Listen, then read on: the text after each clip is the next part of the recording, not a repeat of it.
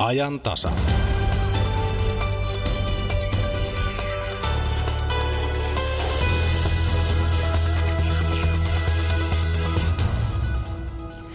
Joulukeräykset vähävaraisille kasvavat muun muassa sosiaalisen median avulla. Miten perinteiset keräykset vetoavat lahjoittajiin? Entä saako talouskasvun aika suomalaiset lahjoittamaan hövelimmin? Viime päivien ajan on kohistu puolustusvoimien viestikoelaitosta koskevasta tietovuodosta ja Helsingin Sanomien jutusta. Mitä ajattelevat tapauksesta kolme tiedustelulakia valmistelevaan työryhmään kuuluvaa kansanedustajaa? Puoli yhdentoista jälkeen koko maailman kokoisia aiheita puidaan ajantasan kaukoputkessa. Kaija Kelman vieraineen pohtii myös tietovuotoa. Voiko salaiseksi määriteltyä tietoa julkaista sananvapauden nojalla? Ajantasasta hyvää jouluviikon tiistaita toivottaa Elina Päivinen.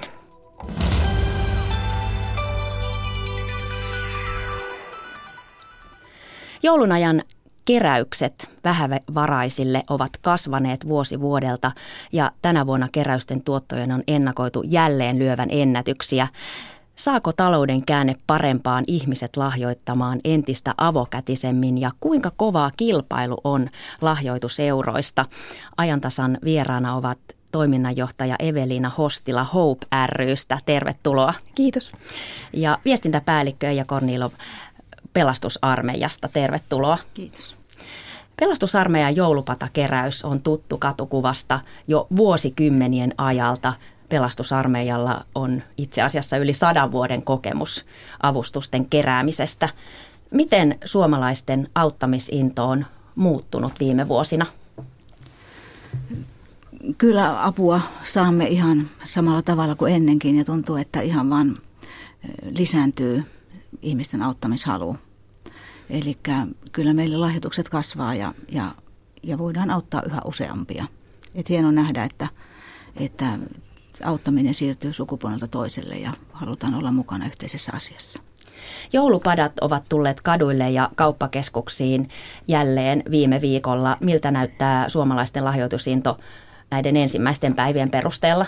No nyt me ollaan laskettu vielä tänä vuonna vasta kaksi päivää, mutta että näyttää siltä, että ihan samalla tavalla mennään kuin viime vuonna. Että, että toivotaan vielä, että tässä loppumetreillä otetaan vähän kirjaa, että saadaan parempi tulos kuin viime vuonna. Evelina Hostila, Hope ry on laajentunut nopeasti eri puolille maata, toimitte lähes 20 paikkakunnalla. Mikä toimintanne ydin on? No mehän toimitaan ympäri vuoden, eli se, se kaiken toiminnan ydin 12 kuukautta vuodessa on vaate- ja tavaralahjoitusten kierrätys ja lasten ja nuorten harrastustoiminnan tukeminen ja tämmöinen loma-ajan, vapaa-ajan elämysten mahdollistaminen. Ja nyt sitten toki jouluaikaan, niin, niin tota perheiltä on alkujaan silloin ihan, ihan toiminnan alkuvaiheessa kuultu lahjatoiveita ja kuultu siitä, että joulu on hankalaa aikaa tietysti, kun se keskittyy aika paljon kuluttamiseen tässä yhteiskunnassa, niin täydetään nyt sitten myös niitä lahjatoiveita. Niin eli te ö, otatte vastaan la, lasten vaatteita, lasten ja mm-hmm. nuorten vaatteita ja tavaroita ja sitten jaatte niitä vähävaraisille tarvitseville. Että se on se teidän Kyllä, se on se perustoiminta. Joo, joo, maksutta jaetaan eteenpäin. Te olette kokeilleet ensimmäistä kertaa myös nyt joululahjakeräystä, kuten sanoit, yhteistyössä Prisman verkkokaupan kanssa, niin miten tämä keräys onnistui? sieltä on tullut huikea määrä rullakokaupalla lahjoja, mitä sitten saadaan jakaa lapsille. Eli kyllähän se, kun lahjoittaminen tehdään helpoksi, niin totta kai sitten se näkyy myös siinä, siinä lahjoitustuotossa ja lahjojen määrässä. Et mitä helpompaa se, jos kotisohvalta voi, voi auttaa, niin, niin kyllähän se kynnys madaltuu. Eli pääsitte hyviin ö, tavoitteisiin. Oliko teillä joku tavoite, että kuinka paljon lahjoja toivoitte tämän kokeilun kautta? No siis ylipäänsä ö, kaikista keräyksistä toivottiin, että jokaiselle lapselle saadaan ainakin yksi lahja. Ja se on nyt täyttynyt, eli, eli ö, yli 20 000 lahjaa on nyt menossa eteenpäin. Saadaan myös toiset lahjat joillekin lapsille. Myös lastensuojelun asiakkaille lahjoja kerännyt joulupuukeräys on menestynyt hyvin tänäkin vuonna. Kuunnellaan, mitä projektipäällikkö Iina Pulkkinen kertoo keräykseen tuoduista lahjamääristä. Keräyksen saldo oli tänä vuonna todella hieno ja tosiaan tänäkin vuonna sitten en, tuota, yllettiin uuteen ennätykseen. Eli Helsingissä kerättiin noin 20 000 lahjaa lastensuojelun asiakkaille. Miksi ajattelet, että suomalaisten into lahjoittaa kasvaa? Yksi syy on varmastikin se, että, että nämä joulukeräykset varmastikin kerää mediahuomiota vuosi vuodelta enemmän, jotenka myöskin moni sellainen lahjoittaja, joka ei aikaisemmin ollut mukana, lähtee mukaan. Monelle myöskin on hyvin tärkeää se, että, että pidetään siitä perinteestä kiinni. Eli moni tuolla, joka nyt viikonloppunakin kävi lahjoittamassa, niin sanoi, että hän on jo monta vuotta ollut mukana ja hän aina, aina haluaa niin kuin tuoda, tuoda paketin tämä pari joulupuukeräykseen. Iina Pulkkinen, näitä joulupuukeräyksiä on järjestetty ympäri maata. Näkyykö tämä lahjoitusinnon kasvu koko maassa yhtä lailla? Kyllä, tänä vuonna lahjoitusinto on selvästi kasvanut joka puolella maata, eli, eli moni, moni joulupuukeräys on, on tänä vuonna kertonut, kertonut meille, että heidän lahjamääränsä ovat kasvaneet ja, ja myös monella muulla paikkakunnalla on tehty uusia ennätyksiä lahjamäärien suhteen. Näin siis menestyy joulupuukeräys. Eija Kornilov pelastusarmeijasta ja Evelina Hostila HPRYstä. Suomalaisten yleisin auttamismuoto ovat rahalahjoitukset. Arvioiden mukaan suomalaiset antavat eri kohteisiin jopa puoli miljardia euroa vuosittain. Myös tavaralahjoitukset lisääntyvät sosiaalisen median avulla. Melkein kuka tahansa voi perustaa tavarakeräyksen, kun niitä ei, ei säädellä samalla tavalla kuin rahankeräystä. Kuinka kireänä pidätte kilpailua lahjoituksista, lahjoituseuroista? Toimijoita tälle sektorille on tullut viimeisen 20 vuoden aikana aika paljon. Ja minusta se on niin kuin lähinnä vaan ihan hyvä asia, että on erilaisia toimijoita. Jokaisella on oma paikkansa, joka tekee sen, jokainen tekee sitä vähän eri tavalla. Ja sitten kohdataan enemmän ihmisiä ja enemmän ihmisiä saa sitten myös apua. Että mä en näe sitä sillä tavalla kilpailuna, vaan ihan mahdollisuutena. Niin, jotenkin mä en näe, että auttamisessa voi kilpailla. Toki, toki auttaminen on aina kaksisuuntaista, että auttaessaan myös saa, mutta jotenkin niin kuin näen, että, että jos, jos toiset tarvii apua, niin, niin tota, se on itse asiassa ihan sama, kuka auttaa, mutta sitten meidän mm. pitäisi vaan osata ohjata myös sitten muiden, muiden toimijoiden avun piiriin. Voiko näitä keräyksiä olla jo niin paljon, että ne syövät toistensa suosiota kuitenkin? Mahdollisesti on tietysti se, että vähän jakaantuu sit ihmisten lahjoitukset e- eri tavalla kuin mitä aiemmin. Mutta että kyllä se silti on ihan, ihan hyvä ja mä luulen, että, että myös lahjoitusten määrä itsessään kasvaa niiden myötä, kun on erilaisia vaihtoehtoja sitten siihen. Niin, no nyt on kuultu, että, että kaikilla on, on lahjoitusmäärät kasvanut, niin Näin ei ainakaan sitten niin kuin meidän niin. keskinäisesti no, ole, ole syönyt nämä keräykset. Ja, ja niin kuin sanoin, niin kuin kuitenkin viime kädessä autetaan sitä, joka apua kaipaa, niin, niin mä en tiedä, onko se niin olennaista sitten, että jos jonain vuonna me saadaankin vähemmän paketteja, mm. mä toivon, että joku muu saa silloin enemmän ja sitten se mm. edelleen saa Aivan, se ihminen apua. Näin. Tuleeko kuitenkin paineita kehittää uusia keräysstrategioita ja lisätä markkinoita, markkinointia? Evelina Hostila, puhuit jo näistä helpoista tavoista. Sen pitää olla helppoa, sen mm. lahjoituksen antamisen. Niin, niin kuinka helpoksi se voi tehdä ja niin se on, kyllä sitä mietitään. Joo, että onhan tämä hektistä aikaa, ihmisillä on kiirettä ja silti halutaan, halutaan auttaa ja, ja halutaan saada se hyvä mieli siitä auttamisesta, niin totta kai niin kun kehitetään siinä, missä pystytään. Me ollaan aika pieni järjestö, että me ei yksin pystytä sitä tekemään, vaan sitten tehdään niin kuin Prisman kaltaisten kumppaneiden kanssa yhdessä, yhdessä duunia siihen, että, että auttamismahdollisuus olisi mahdollisimman monen ulottuvilla – mutta kyllähän tämä aika on mennyt niin kuin vapaaehtoistoiminnassakin siihen, että, että semmoista pop-up-tyyppistä auttamista harjoitetaan enemmänkin. Myös pelastusarmeija on uudistanut keräystapojaan digiaikaan. Miten se näkyy? No meillä tietysti on nettipata, joka on toiminut jo vuodesta 1998 alkaen.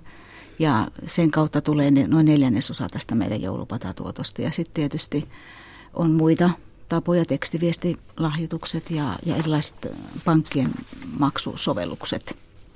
Ja varmaan tulevaisuudessa joudutaan miettimään enemmänkin kun käteinen jossakin vaiheessa kuitenkin loppuu, että millä tavalla keräykset sitten suoritetaan siellä kadulla. Pelastusarmeija tekee yhteistyötä muun muassa Keskon kanssa ja kuten mainittu, Hope-yhdistyksellä on ollut, ollut myös kokeilu ison kauppaketjun kanssa. Onko yritysyhteistyö jo välttämättömyys laajalle keräykselle, keräystoiminnalle? No meillä ainakin on, kun organisaatio on niin pieni, niin, niin toki niin kun kaikki tuki siihen sitten ympärille on, on toivottua. Ja kyllähän yritykset on aktivoitunut, yhteiskuntavastuu nousee jatkuvasti ja siihen on erilaisia muotoja. Että on, on sit niin kuin sitä osaamista antaa vapaaehtoispanosta, henkilöstön vapaaehtoispanosta ja muuta. Että selkeästi on kyllä kasvussa niin kuin yritysten suunnasta yhteydenotot meihinkin. Mm.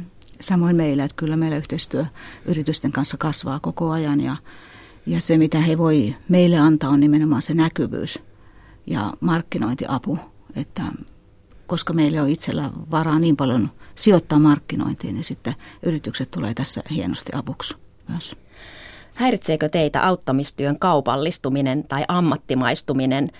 Onko se ristiriidassa järjestöjen arvojen kanssa?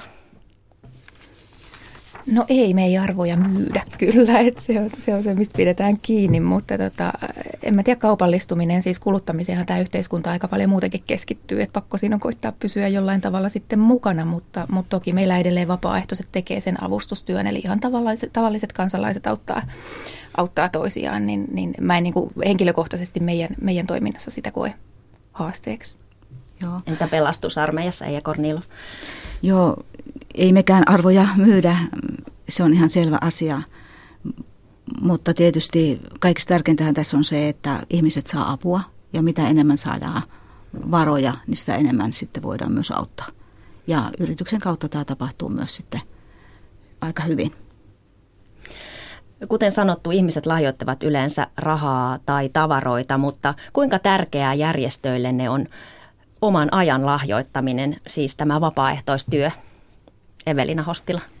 No meitä ei olisi, jos ei ihmiset antaisi aikaansa. Eli, eli meillä on siis kaksi, kaksi työntekijää, jotka tukee vapaaehtoisia ja sitten 600 vapaaehtoista kentällä.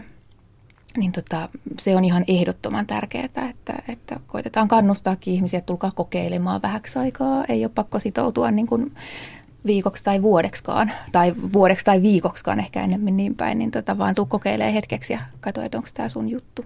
Että kyllä, kyllä todella toivon, että semmoinen vapaaehtoistoiminnan henki, talkoohenki säilyy. Minkälaista ihan konkreettisesti se vapaaehtoistyö teillä on? No käytännössä paikallistasolla paikallistiimit, niin he hoitaa sen avustustyön, lahjoitusten vastaanoton, jakamisen, yritysyhteistyön, markkinoinnin, viestinnän. Me sitten työntekijät tuetaan siinä, mutta, mutta et siellä on niinku, toisaalta siellä on hyvin monennäköistä toimintaa, eli, eli hyvin, hyvin monenlaisille ihmisille mahdollisuuksia tulla tekemään vapaaehtoistyötä. Entä pelastusarmeijassa, onko joulupadan ö, kerääjät tai siinä vastaan, lahjoitusten vastaanottajat vapaaehtoisia vai teidän omia ihmisiä? Suuri osa heistä on vapaaehtoisia, että se olisi ihan mahdoton järjestää ilman vapaaehtoisten apua. Että heitä on satoja mukana tässä joulukampanjassa ja muussakin meidän toiminnassa kyllä. Pelastusarmeijan joulupataan liittyy vahvasti mielikuva niistä lahjoituspussukoista sen padan ympärillä. Mitä, mutta nyt siis toivotte, että ihmiset lahjoittaisivat ensisijaisesti rahaa. Miksi näin? No raha on sellainen, jonka voi helposti muuttaa erilaiseksi tuotteiksi ja erilaiseksi palveluksi. Joten se on niin kuin käytännöllinen siinä mielessä. Toki me otetaan edelleen vastaan myös, myös vaatteita ja sitten myös, myös ta, muita tavaroita. Keräystavoitteenne on tänä vuonna miljoona euroa. Mihin ne rahat käytetään? Ne käytetään vähävaraisten ihmisten tukemiseen, vähävaraisille perheille, pienituloisille eläkeläisille, syrjäytymisvaarassa oleville nuorille. Eri, eri tavoin he saavat meiltä lahjaostokortteja kauppoihin, ihan ruoka-avustuksia annetaan ja sitten myös järjestää jonkin verran vapaa-ajan toimintaa, leirejä, erilaisia viikonlopputapahtumia ja niin edelleen. Ja myös joulujuhlia ympäri kyllä, maata. Kyllä niitäkin, ilman muuta. Näihin keräyksiin, ainakin tuolla netin keskustelupalstoilla, näihin keräyksiin liittyen pohditaan toistuvasti sitä, että miten varmistetaan, että ne lahjoitukset todella menevät apua tarvitseville, vähävaraisille. Evelina Hostila. No meillä tietysti menee, menee paikallistoimijoiden kautta paikallisesti vielä ja, ja sitten jos on hyvin, hyvin epäilevä ihminen, niin, niin tota, äm, voidaan ottaa tietyssä määrin mukaan siihen, siihen toimintaan, että tuu katsomaan, että, että näin, me, näin me toimitaan täällä meidän toimipisteellä ja tänne asiakkaat tulee ja, ja heille se apu menee.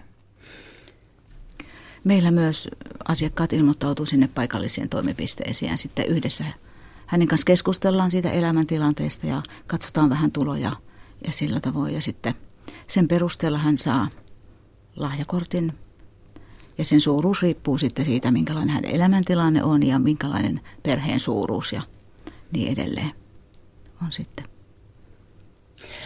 kiitos oikein paljon vierailusta pelastusarmeijan viestintäpäällikkö Eija Kornilvu ja Hope ryn toiminnanjohtaja Evelina Hostila ja menestystä työhönne. Kiitos. Kiitos. Tässä Iiro Rantala. Radio Suomen tunteiden ilta valahtaa eetteriin jälleen joulu aaton aaton aattona. Ilta kuudesta eteenpäin.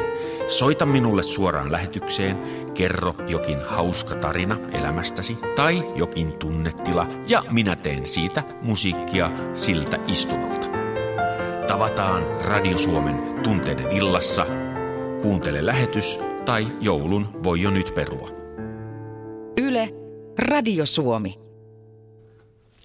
Puoli yhdentoista jälkeen ajantasan kaukoputken tarkasteltavana on muun muassa viime päivinä kuohuttanut puolustusvoimien viestikoekeskukseen liittyvä tietovuoto. Missä menevät sanan tai lehdistönvapauden rajat? Sitä ennen kuulemme kansanedustajien reaktioita kohua herättäneeseen tapaukseen. Ja kuulemme myös, kuinka presidentti Sauli Niinistö ottaa vastaan perinteisen joulutervehdyksen Mäntyniemessä. Nyt kello on ajantasassa 10.19. Menemme tähän Helsingin Sanomien juttuun ja tietovuotoon. Helsingin Sanomien päätöksestä julkaista puolustusvoimien viestikoekeskuksen toimintaa käsittelevä juttu. Siitä on käynnistetty rikostutkinta. Tietovuotoon vuotoon ja lehden julkaisupäätökseen kohdistuva rikostutkinta on perusteltu, koska kyse on salaiseksi määritellyistä tiedoista. Medialla ei, on, medialla ei ole kykyä arvioida, mitä vaikutuksia salassa pidettävän tiedon julkistamisella on. Näin sanoo tiedustelulakien valmistelua seuraavan parlamentaarisen työryhmän puheenjohtaja, keskustan kansanedustaja Tapani Tölli. Minusta se on täysin perusteltua.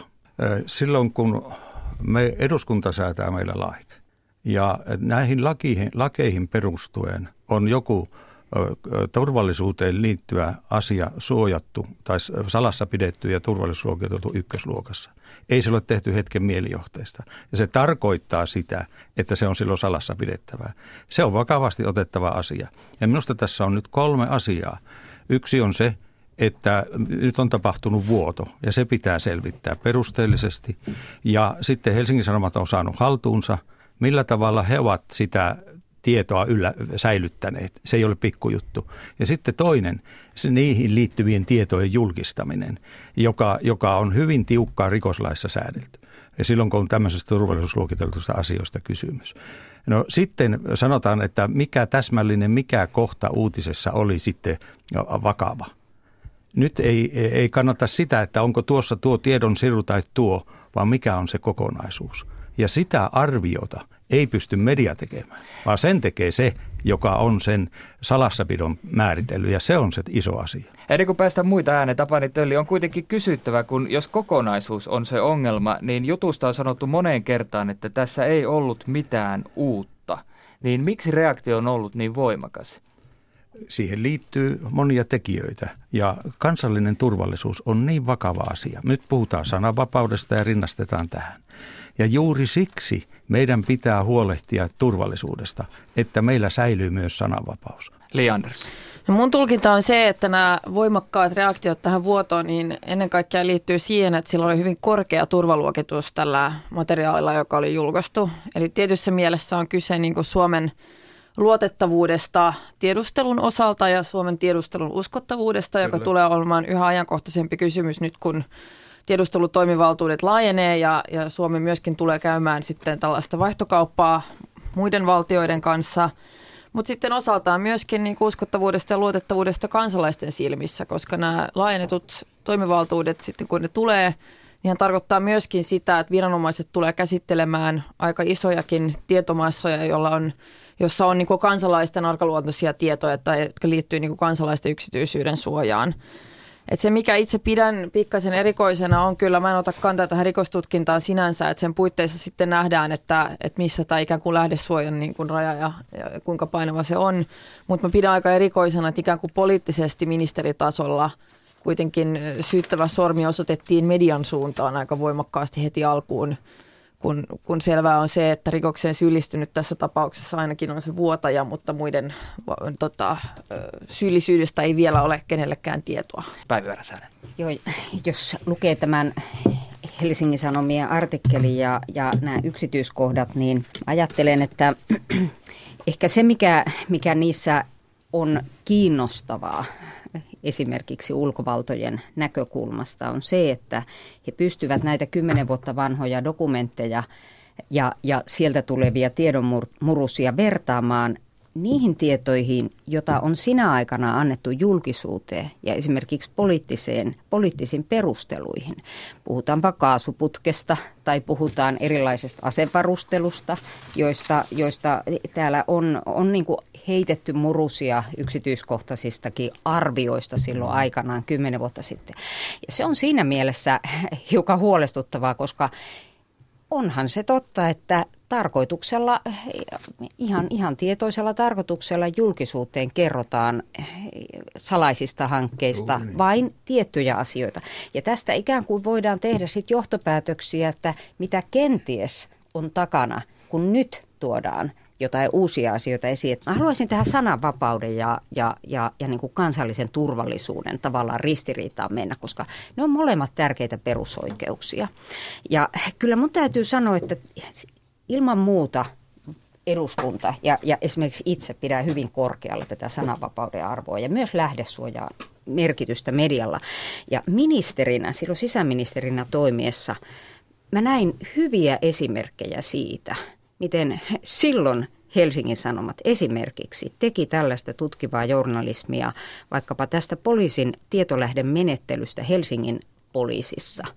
Ja pääsi joistakin asioista aiemmin perille kuin minä, joka yritin sitä asiaa selvittää, että mistä siinä on kysymys.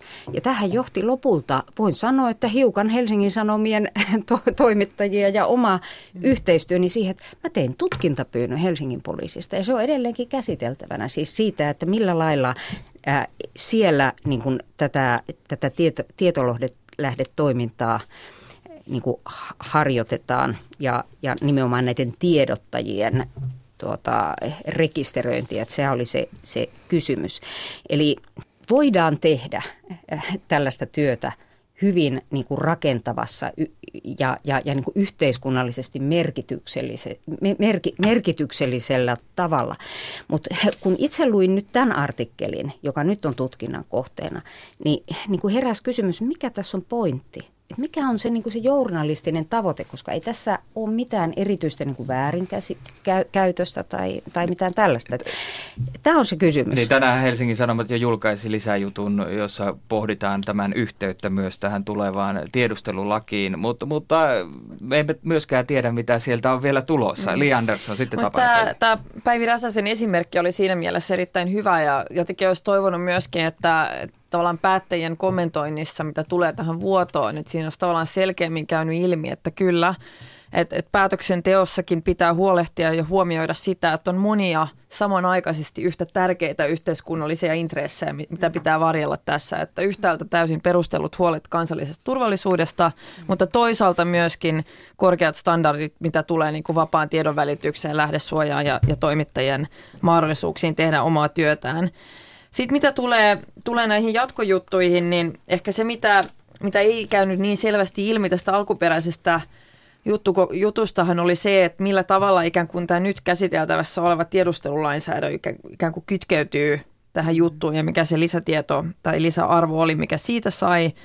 Li Andersson lyhyesti, näettekö, että tällä Helsingin Sanomien tapauksella jotain vaikutuksia tuon lain valmisteluun, kun tässä on hieman jäänyt ilmaan ne muutamat arviot siitä, että tällä saattaa olla vaikutuksia? No siis mun alkuperäinen huoli, mä oon itse kokenut, että, että välillä tätä keskustelua tiedustelulainsäädännöstä on ollut vähän vaikeaa käydä, sen takia, että näitä lakeja on ajettu hyvin vahvasti tähän kansalliseen turvallisuuteen vedoten, ja se on hyvin vahva argumentti myöskin ikään kuin tunnepohjalla.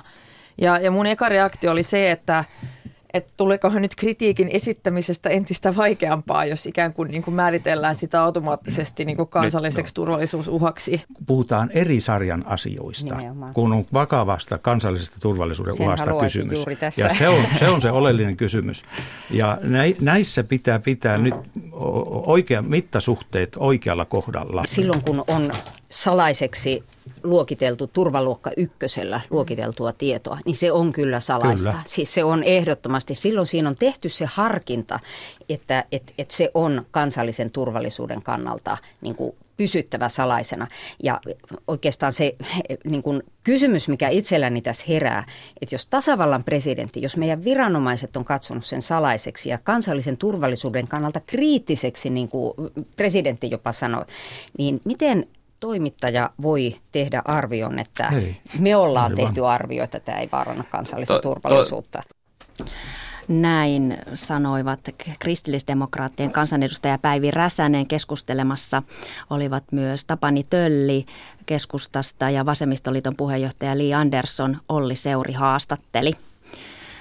Kello on 10.29 pian ja ajantasan studioon on piipahtanut Matti Ylönen. Mitä kuulemme kello 11 uutisten jälkeen?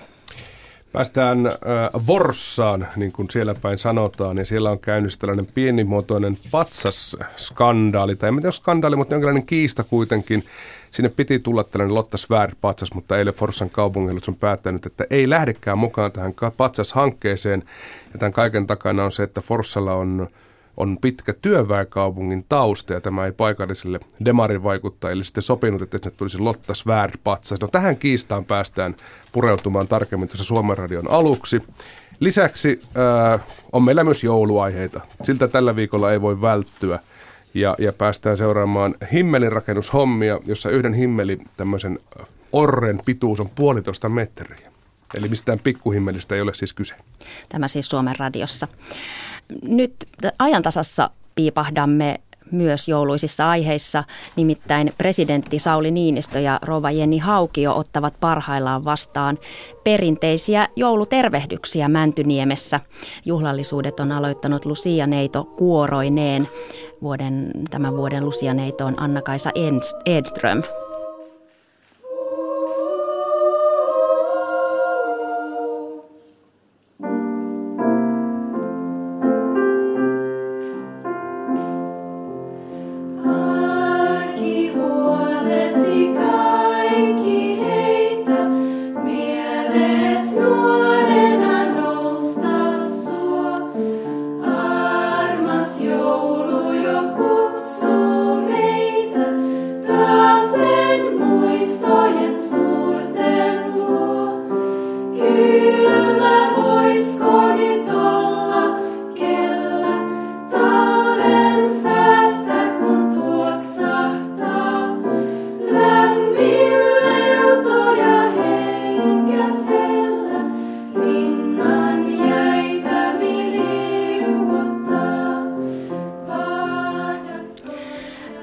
Myöhemmin aamupäivällä presidenttipari saa myös joulukukan, luomukasviskorin, joulukuusen metsäylioppilailta, toki myös joulukinkun ja jouluhauen. Ajantasan studion ovi on käynyt melko kiivaasti tänä aamupäivänä. Nyt vuorossaan ajantasan kaukoputki ja Kaija Kelman jatkaa vieraineen.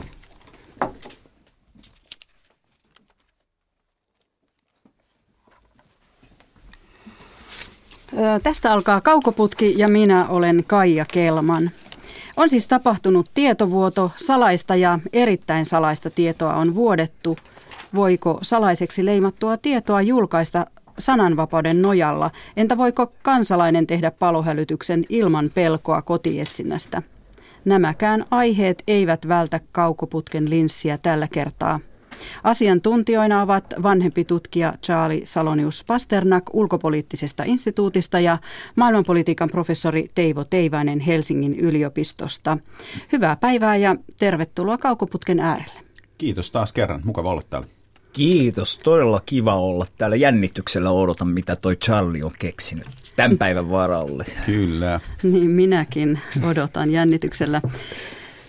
Helsingin Sanomat siis julkaisi lauantaina jutun, joka kertoi Suomen sotilastiedustelusta ja viestikoekeskuksesta.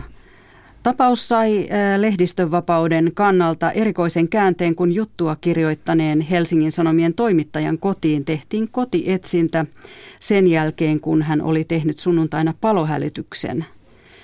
Kyseessä oli toimittajan koti eikä poliisilla ollut tuomioistuimen päätöstä etsinnästä.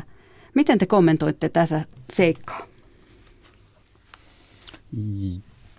No tokihan se on huolestuttavaa sen kannalta, että Suomi on profiloitunut sananvapauden jonkinlaisena mallimaana pitkään ja nyt on viime aikoina erilaisia toimenpiteitä ollut, joissa tämä maine on hieman rapissut. Ja totta kai se rapisee tämän kotietsinnän myötä. Tämä ei tarkoita sitä, etteikö sille saata olla jotain juridisia perusteita. Näyttää siltä, että joiltain osin se meni niin kuin uh, lakien mukaisesti. Kaikkeahan me ei vielä tiedetä, että tässä on vähän niin kuin turvallisuus, näkökulmat, valtion turvallisuus ja sananvapaus osittain vastakkain. En sanoa tätä juridista puolta, mutta sen voi sanoa, että taas kerran suomalaisen viranomaisviestinnän yksi helmasynneistä tuli esille. Eli kun ajatellaan, että tehdään jotain laillisesti, niin sen jälkeen ei luulla, että se tarvitsee perustella kenellekään. Ja etenkin tällaisessa tilanteessa, jossa julkisuusarvo nyt oli aika ilmeinen, ajatus, että poliisi nyt odottaa virka-aikaan seuraavaan päivään maanantaina, että kyllä sitä sitten voidaan ruveta selvittämään, niin onhan se aika naivi. Ja toivottavasti tästä otetaan opiksi äh, poliisissa, sisäministeriössä, äh, puolustusvoimissa ja monessa muussa viranomaispaikassa, että ei se niin kuin, vain se, että joku on laillista ja se on voitu tehdä, niin sitä ehkä kannattaa sitten selittää proaktiivisesti aika nopeasti. No voiko tässä tapauksessa kuulla kaikuja Suomea paljon epädemokraattisemmista maista, kun poliisi tupsahtaa kotiin ilman oikeuden lupaa toimittajan kotiin? Kyllä, totta kai. Ja mm, riippumatta nyt siitä, onko tämän Jupakan käynnistäneessä jutussa ongelmia ja Helsingin Sanomathan on päätoimittajansa suulla myöntänyt, että kyllä siinä ainakin jotain ongelmia oli. Siinä ei ainakaan selkeästi pystytty perustelemaan syitä sille, miksi tällainen tuo, tietovuoto oli journalistisesti journalistisesti perusteltu, että tämä jäi vähän puolitiehen. Mutta äh, siitä käynnistyneessä keskustelussa on vähän mennyt sekaisin se, että oliko tämä yksittäinen juttu nyt ongelmallinen, onko poliisitutkinta aiheellinen, ja sitten se, että onko lehdistöllä joku isänmaallinen tehtävä jotenkin äh, nöyristellä viranomaisten edessä sillä tavalla, että ikään kuin lehdistön tulisi olla hyvässä yhteistyössä viranomaisten kanssa ja nauttia viranomaisten luottamusta. Ja sehän on niin kuin vapaan median näkökulmasta hyvinkin ongelmallinen tulokulma ja siinä mielessä tässä jälkikäteiskeskustelussa on myös ollut kaikuja sen tyyppisestä tilanteessa, jossa monet poliitikot ja jopa jotkut mediat tuntuu olettavan, että median tehtävä olisi nauttia viranomaisten mahdollisimman suurta luottamusta ja se on huolestuttavaa.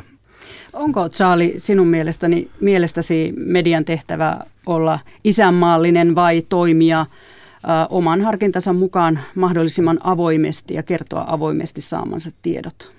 No tämä avoimuusilluusio, jota mä kutsun, niin, niin se ajatus, että kansalaisilla on oikeus tietää kaikki, niin se, se on mun mielestä juuri se illuusio.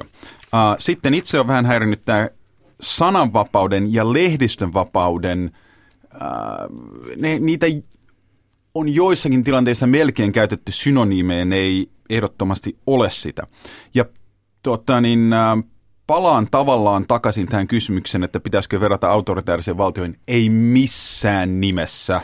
Ähm, vaan jos media kokeilee rajoja, niin varmaan viranomaisetkin kokeilee rajoja, että mikä on nytten tässä kuitenkin muovautumassa mediaympäristössä, jossa sosiaalinen media on yksi osa, mutta niin monta muuta liikkuvaa osaa. Eli näen, että monet toimijat nyt kokeilevat, että missä ne rajat menee. Ja koska me olemme oikeusvaltiossa, jossakin vaiheessa oikeusjärjestelmä varmaan selvittää suunnilleen, missä ne, missä ne rajat on. Ja onhan monia esimerkkejä, joissa media on nähnyt, nyt sanon niin kuin tällaisen maan vastuun, mutta ainakin yksittäisen ihmisten suhteen, kuten esimerkiksi kun on ihmisiä äh, kidnappattuna Jemenissä, niin osa mediasta hän tiesi hyvin pitkään, kenestä on kyse, mutta he ymmärsi, kun olivat käyneet keskustelua viranomaisten kanssa, että ei ollut kaikkien etu tietää. Ää, niin, niin tämän perusteella jo voi sanoa, että aivan eri ää, tavallaan ongelmissa me painitaan tämän yhden keissin suhteen, jos nyt verrataan itänaapuriimme, missä toimittajia tapetaan puhumattakaan monesta muusta maasta. Joo, tietenkään kyse ei ole rinnastamisesta, mutta voiko siinä kuulla kaikuja jostain sellaisesta, niin kyllä nyt kaikuja voi kuulla ja no niistä huolestua, vaikka korkealla. pitäisi äh, selkeänä, että siinä on iso ero. Musta tuli vähän semmoisia olkiukkoja, että eihän kukaan ole vaatimassa käsittääkseni, että kansalaisten pitää tietää ihan kaikki, mitä viranomaiset tietää, tai että lehdistön pitäisi saada paljastaa ihan kaikki, mitä niiden käsiin tulee. Mutta siitä on hypätty nyt sitten semmoiseen, että miten niin lehdistö voisi muka punnita, että voiko salaiseksi luokiteltuja tietoja julkistaa. No totta kai lehdistön vapauteen kuuluu, että lehdistö voi punnita joissakin tapauksissa. Eri asia, oliko se punninnut tätä Helsingin Sanomat hyvin tässä nimenomaisessa tapauksessa. Siitä voidaan keskustella, mutta sen johtopäätöksen vetäminen, että lehdistö ei voisi punnita, on huolestuttavaa äh, lehdistön vapaudelle, joka toisin kuin Charlille, minulle on sananvapauden yksi osa. Ne ei ole synonyymejä, mutta vaikea nähdä, etteikö lehdistön vapauden nakertaminen nakertaisi myös sananvapautta.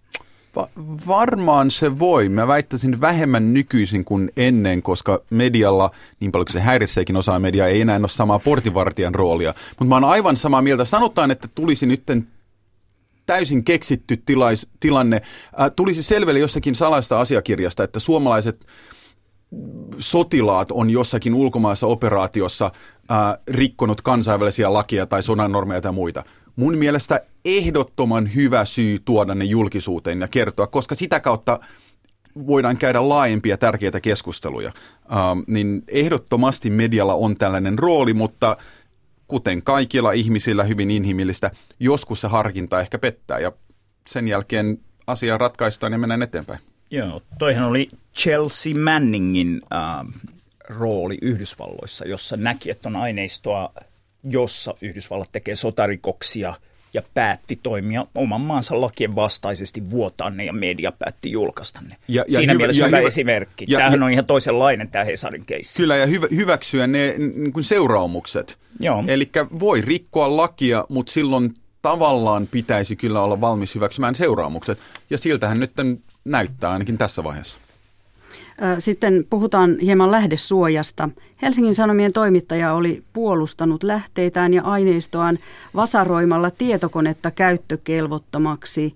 Toimittajan kotoa poliisi oli vienyt materiaalia, jonka hän sanoi kuuluvan lähdesuojan piiriin. Niin onko tämä lähteitään var- varjeleva toimittaja nyt konna vai sankari? No mun mielestä erinomaisen hyvää ja tärkeää, että lähteitä suojellaan. mä kuvittelisin, että jos yksittäisiä tietokoneita, niin niitähän sitä itse dataa voi digitaalisesti suojella ja pyyhkiä monella eri tavalla. tosin joissakin tilanteissa niin säpeleiksi pistäminen on se, se niin kuin viimeinen askel siinä tuhoamisessa. mehän emme voi tietää, eh, ehkä emme koskaan saa tietää, liittykö tämän niin kuin tuhoamisyritykset tähän keissiin tai johonkin ihan muuhun. Uh, eli voi olla, että toimittaja vain pelkäsi, että muiden juttujen lähteitä nyt jotenkin julkaistaan ja poliisi saa ne tietoonsa. Ähm, mun mielestä erinomaista, että hän, hän haluaa suojella lähteitä. Eli siitä pisteet Helsingin Sanomien toimittajalle ja tuleeko Vasarasta sitten lähdesuojan symboli tästä lähtien? Mm, eihän sitä tiedä. Lähteiden suojelu on tosiaan yksi lehdistövapauden ihan keskeisiä juttuja. Ja en tiedä kuinka paljon ne poliisiviranomaiset, jotka teki päätöksen tästä kotietsinnästä, oli miettineet asian kaikkia niitä puolia, että se on myös ää, nakertamassa lehdistövapauden tiettyjä periaatteita Suomessa, kun tehdään kotietsintä toimittajan kotiin tai toimitukseen tämän, tämä ei tietenkään tarkoita, etteikö se silti voisi olla perusteltua jossain tilanteessa toimia näin, mutta joka tapauksessa siinä on tämä iso harkinta, joka mm, ainakin mulle jäänyt epäselväksi, tekikö poliisi tämän harkinnan riittävän hyvin. Puhutaan sitten itse jutun sisällöstä tai jutusta. Keskusrikospoliisi tutkii, kuka on vuotanut ja onko Helsingin Sanomat paljastanut turvallisuussalaisuuksia. Ovatko teidän mielestänne ulkovallat saaneet tietoa Suomen salaisista asioista Helsingin Sanomien jutun perusteella? No helppo vastaus on ovat. Ähm, sitten äh, erillinen, mutta siihen liittyvä kysymys on, miten paljon. Ja tässä mä oon nähnyt aika pa- monessa äh, haastattelussa ja, ja, ja jutussa, twiitissä mainittaa, että noin kymmenen vuotta vanhoja asiakirjoja. Äh, ihan kuin sillä olisi joku merkitys. Ähm, siihen liittyen vielä, että no tämä oli kaikkien tiedossa, niin joku asia on voinut olla monen tiedossa tässä vaiheessa äh, kymmenen vuotta myöhemmin. Uh, mutta se ei tiedustelussa olekaan aina se yksittäinen niin kuin sanoo, datapiste, vaan se on paljon suurempi kokonaisuus. Uh, joskus myös jonkun asian vahvistaminen on hyvin tärkeää. Uh, selvästi on saatu, ja mä luulen, että näin niin kuin epäsuorasti, mutta analyyttisesti voi myös huomioida virkavallan, siis upseerien poliittisen johdon reaktioista, um, että kysymyksessä ei välttämättä ole vain miten sanoa, periaatteellinen kysymys, vaan he on oikeasti huolissaan, että nyt on jotain tietoa päässyt julkisuuden, joka ne olisi pitänyt. Ihan, ihan mahdollista on, että siitä jotain tietoa on saatu. Mun on aivan mahdoton arvioida, ja Charlie on siinä ihan oikeassa, että se on kokonaisuus, tai niin kuin jotkut muut sanoo, vähän niin kuin palapeli, niin yksi semmoinen äh, ei kovin tärkeältä tiedolta vaikuttava pala voi jossain kokonaiskuvassa olla merkittävää tietoa, että kyllä ihan ei sitä voi kieltää, etteikö näin olisi voinut käydä.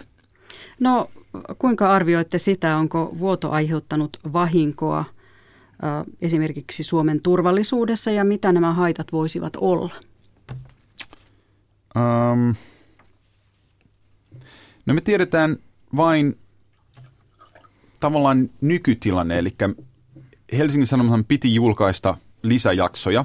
Me ei tiedetä, tai itse ei ainakaan tiedä, niin kuin miten monen lisäjakson olisi kaiken kaikkiaan äh, materiaalia, kiinnostusta, aiheita ynnä muita. Koska ei ole vain se, että mitä Helsingin Sanomat julkaisee, mutta jos Helsingin Sanomilla on aineistoa missään, miten sitä pidetään ää, ja, ja, ja niin edelleen, niin itse ainakin mahdoton sanoa, että miten paljon ähm, suoranaista haittaa on, koska meillä on tavallaan näkökulma vain yhteen asiaan tästä kokonaisuudesta.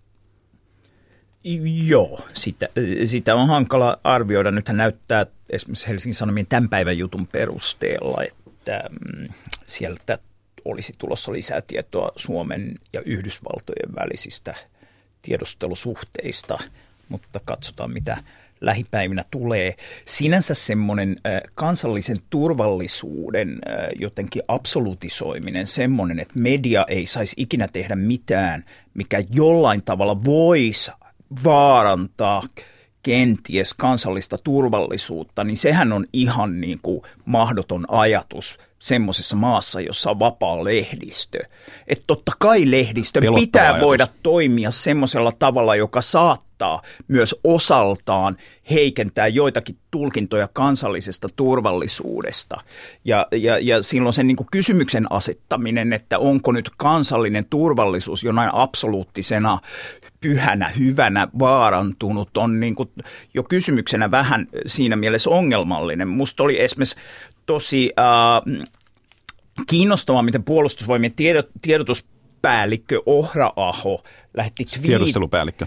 Tiedustelupäällikkö, joo. joo tiedustelupäällikkö tuolle eh, Helsingin Sanomien vastaavalle päätoimittajalle Kaius Niemelle, jossa twiitissään sanoi, että yhteistyö on ainoa keino luottamuksen rakentamiseen – ja mä ymmärrän, että ehkä pragmaattisesti syistä tässä tilanteessa Hesarin Kaius Niemi vastasi vähän, jotenkin viittasi johonkin sukulaisiin, jotka ovat sodassa, eikä vastannut, että vapaassa yhteiskunnassa lehdistön tehtävä todellakaan ja ohjenuora todellakaan ei tule olla luottamuksen rakentaminen viranomaisiin eikä niin kuin yhteistyösuhteiden rakentaminen. Että kyllä nyt joku semmoinen vallan vahtikoira-aspekti pitäisi säilyttää tässä keskustelussa. Se on, että yhteistyö mahdollisuuden luominen ja ylläpitäminen, se on tärkeää jotain suurempaa kriisitilannetta huomioiden, mutta todellakin vallan vahta, vahtikoira, ää, juuri oikea sana aiemmin tuli käytettyä, tulkinta kansallisesta turvallisuudesta. Suomessahan oli, miten nyt kauniisti sanoisi, 70-luvulla kaikenlaisia tulkintoja siitä, että mitä sai ja ei saanut sanoa just kansallisen turvallisuuden nimissä, niin siihen ei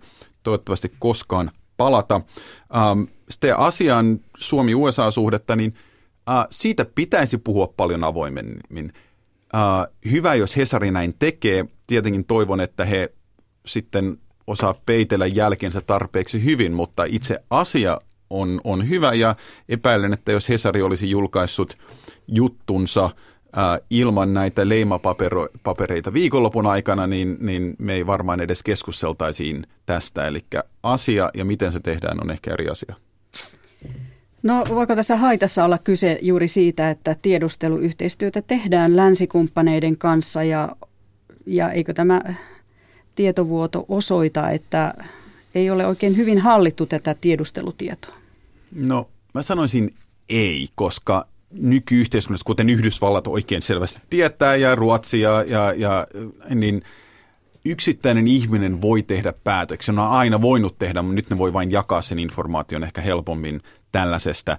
Ähm, yleisesti mä sanoisin, että Suomella on, on ihan hyvä ähm, luottamus rakennettu tässä. Äh, olisin yllättynyt, jos tämä niin kuin muuta kuin marginaalisesti vaikuttaisi Suomen tiedusteluyhteistyöhön. No, Ainakaan vielä. Mm, onko teidän mielestänne kuitenkin siis Helsingin Sanomissa julkaistut tiedot tarpeellista julkaista, että tällä perusteella ainakin voidaan sanoa, että on saatu varmuus, että vuotoa tapahtuu, jos joku, onko joku tyytyväinen siitä, että saa tämän tiedon, että näin on käynyt? Mulla ei ole tuohon vahvaa kantaa. Tavallaan sen, että vuotoa tapahtuu, olisi voinut ilmaista ilman, että laittaa kuvia niistä itse dokumenteista.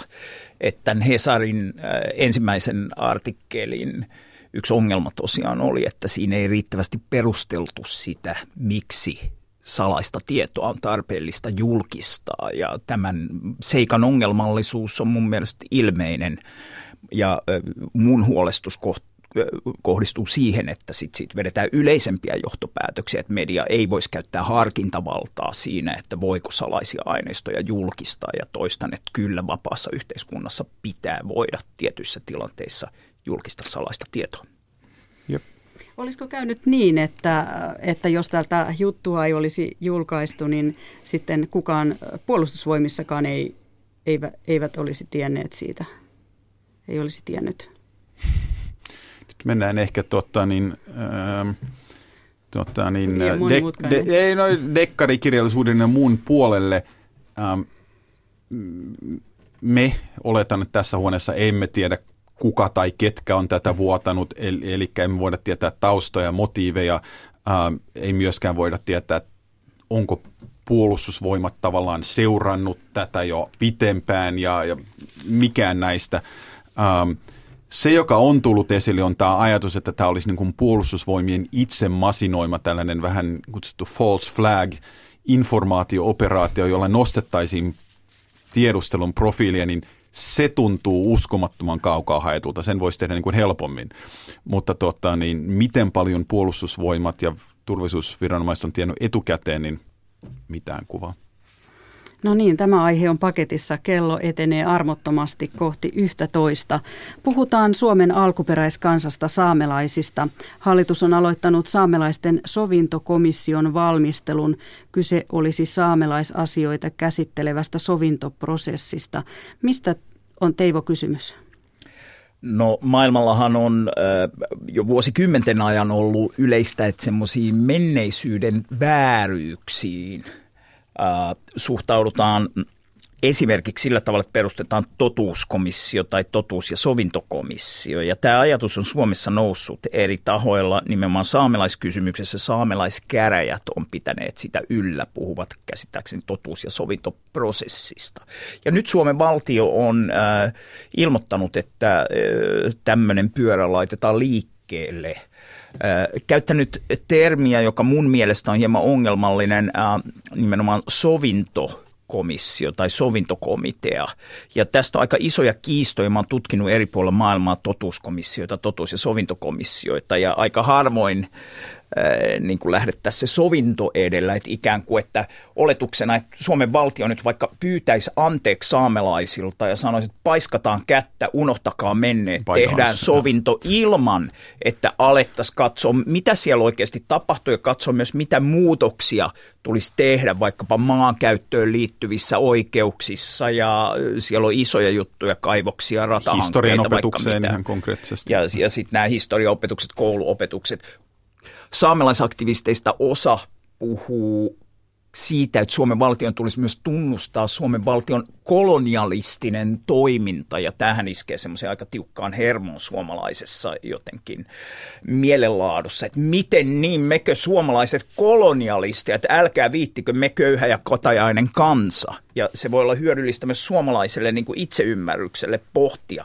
että olisiko siinä joku pointti silloin, kun saamelaiset puhuu suomalaiskolonialismista. Että tämän tyyppisiä kysymyksiä tässä todennäköisesti lähiviikkoina ja kuukausina nousee ehkä hiukan, hiukan aiempaa esiin, kun tämä totuus- ja sovintoprosessi mahdollisesti etenee. No mitä kipeitä asioita saamelaisten historiassa sitten on, joita emme riittävästi tunne? No onhan niitä tutkittu aika paljon. Mäkään en ole sillä tavalla saamelaisasioiden asiantuntija, että en haluaisi liikaa mestaroida tässä.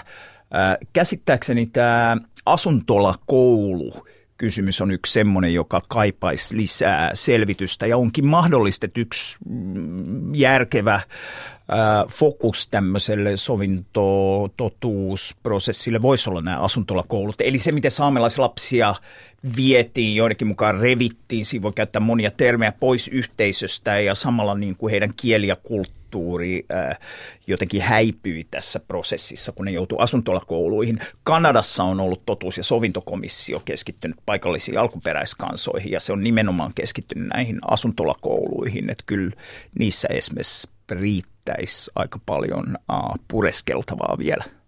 Eli millaista tulosta te nyt toivoisitte tästä komissiosta ja pitäisikö sen olla myös totuuskomissio? No kyllä mun mielestä se totuus olisi järkevää olla siinä mukana.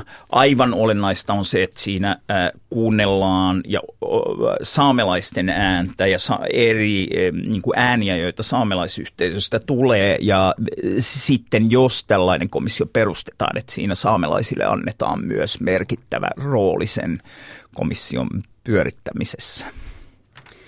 Ja seuraavaksi Yhdysvallat on käsittelyssä Yhdysvallat on julkistanut uuden turvallisuusstrategian. Miten tarkkaan olet ehtinyt tähän perehtyä, Charlie?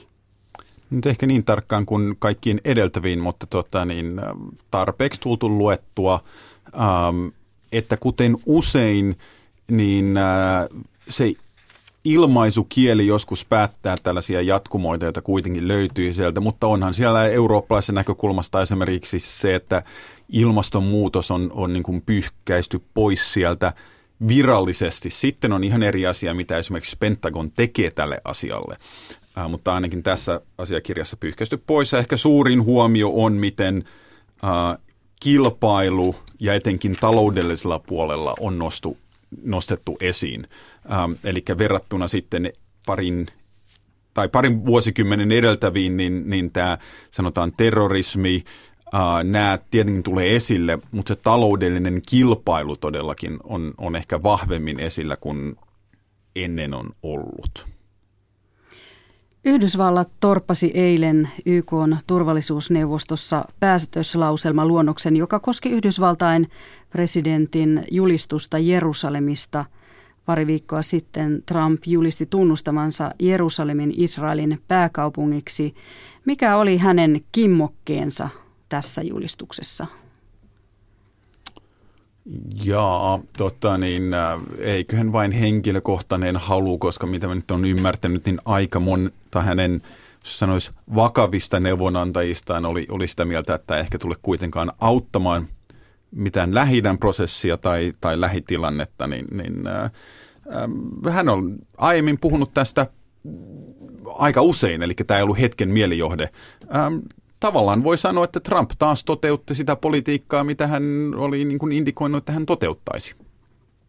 ja hankalassa tilanteessa näiden käynnissä olevien tutkintojen kannalta Yhdysvalloissa Venäjä-yhteyksistä ja muista, niin toisaalta on tietysti huomion siirtämis merkitys tällä toimenpiteellä ja myös se, että ennen kaikkea näille evankelikaalisille kristillisille äänestäjille, jotka muodostaa yhden hänen kuitenkin kaikkein keskeisimmistä tukiryhmistään, niin tämä oli varmasti mieluisa uutinen ja auttaa sitten jotenkin vahvistamaan uskoa presidenttiin heidän joukoissaan hetkenä, jolloin kritiikkiä tulee eri puolilta.